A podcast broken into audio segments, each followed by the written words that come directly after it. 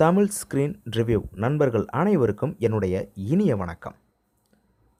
சாணக்கிய நீதியின் இரண்டாவது அத்தியாயம் பதினேழு. இன்றைய சாணக்கிய நீதியில் நாம் காணவிருப்பது உத்தமமான மகன் தந்தையிடம் பணிவுடன் இருப்பான். பொறுப்பான தந்தை தன் மகன்களை சரியான முறையில் வளர்ப்பார்.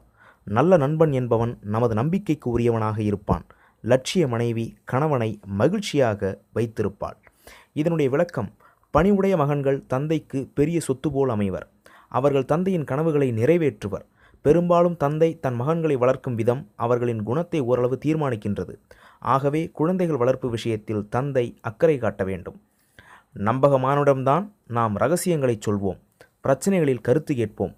இது முடியாதெனில் நம்முடன் பழகுபவனை தெரிந்தவன் என்று சொல்லலாமே தவிர நண்பன் என்று கூற முடியாது. கணவனின் வாழ்க்கையை மேம்படுத்துவதோ சரியச் செய்வதோ மனைவி கையில்தான் உள்ளது.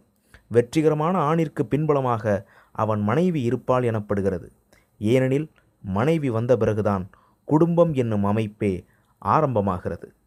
மேலும் இது போன்ற தகவல்களுக்கு நம்முடைய தமிழ் ஸ்க்ரீன் ரிவ்யூ யூடியூப் சேனலை சப்ஸ்கிரைப் செய்யுங்கள். மேலும் இந்த காணொளி காட்சி பதிவு உங்களுக்கு பிடித்திருந்தால் உங்கள் நண்பர்களிடத்தில் நீங்கள் பகிர்ந்து கொள்ளுங்கள்.